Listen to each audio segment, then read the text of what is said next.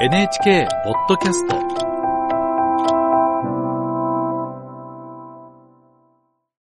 中東イエメン沖の航海紅色の海の航海ですけれども、航行中の船舶が相次いで攻撃を受けているこの現状について、ドバイ支局のスレーマン・アーデル記者に聞きます。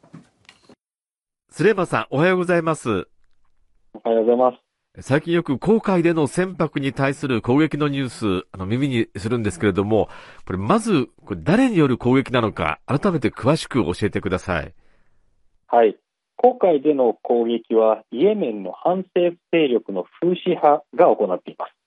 このフーシ派、イスラエルによるガザ地区への攻撃を受けて、イスラム組織ハマスへの連帯を示し、去年10月からイスラエル本土へ弾道ミサイルや無人機による攻撃を繰り返してきました。その上で去年11月にはイスラエルに対する攻撃の一環として航海を航行するイスラエル船舶やイスラエルに関係する船舶に対しても攻撃を行うと発表しました。実際その後、日本企業が運航する貨物船が乗っ取られたり、航行中の船舶が無人機によって攻撃されたりするなど、風刺派は航海での活動を活発化させています。そのため多くのコンテナ船を所有する海運大手各社などはアジアからヨーロッパへの輸送では航海を通ることを避けアフリカの希望法を回るルートへと変更を余儀なくされています。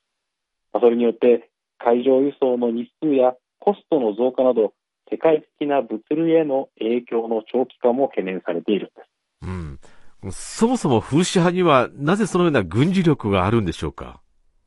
はいフーシ派はもともとイエメン北部を拠点とするイスラム教シーア派の武装勢力でした。しかし2015年に当時のハディ政権が導入しようとしていた連邦制の地域分け、これはフーシ派の影響力の低下を狙ったものだと不満を持ち、ハディ政権と対立します。そして武力によってイエメン北部にある首都サヌアを掌握し、さらに南部にも進撃します。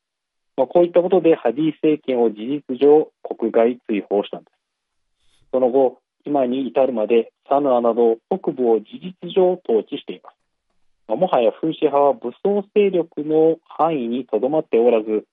戦闘機や戦車、弾道ミサイルに無人機を有する正規軍並みの軍事力がある組織になっているんです。うん。これそうした中で、その、航海をめぐる今後の見通しはどうでしょうか？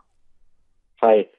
風刺派が活動を活発化させていることを受けて、アメリカは先月、イギリスなど少なくとも10カ国による有志連合を創設し、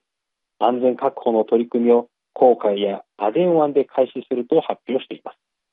また、航海を航行していたコンテナ船に乗り込もうとしていた風刺派の戦闘員をアメリカ軍が殺害するなど、風刺派とアメリカ軍の衝突も起きています。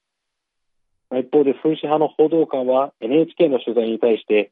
有志連合が作られても、航海でイスラエル船舶やイスラエルに関係する船舶への攻撃はやめない。さらに、イスラエルによるガザ地区への攻撃が終わらない限り、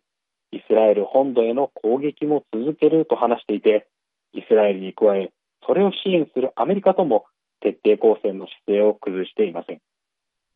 アメリカと風刺派の間で攻撃の応酬が始まれば、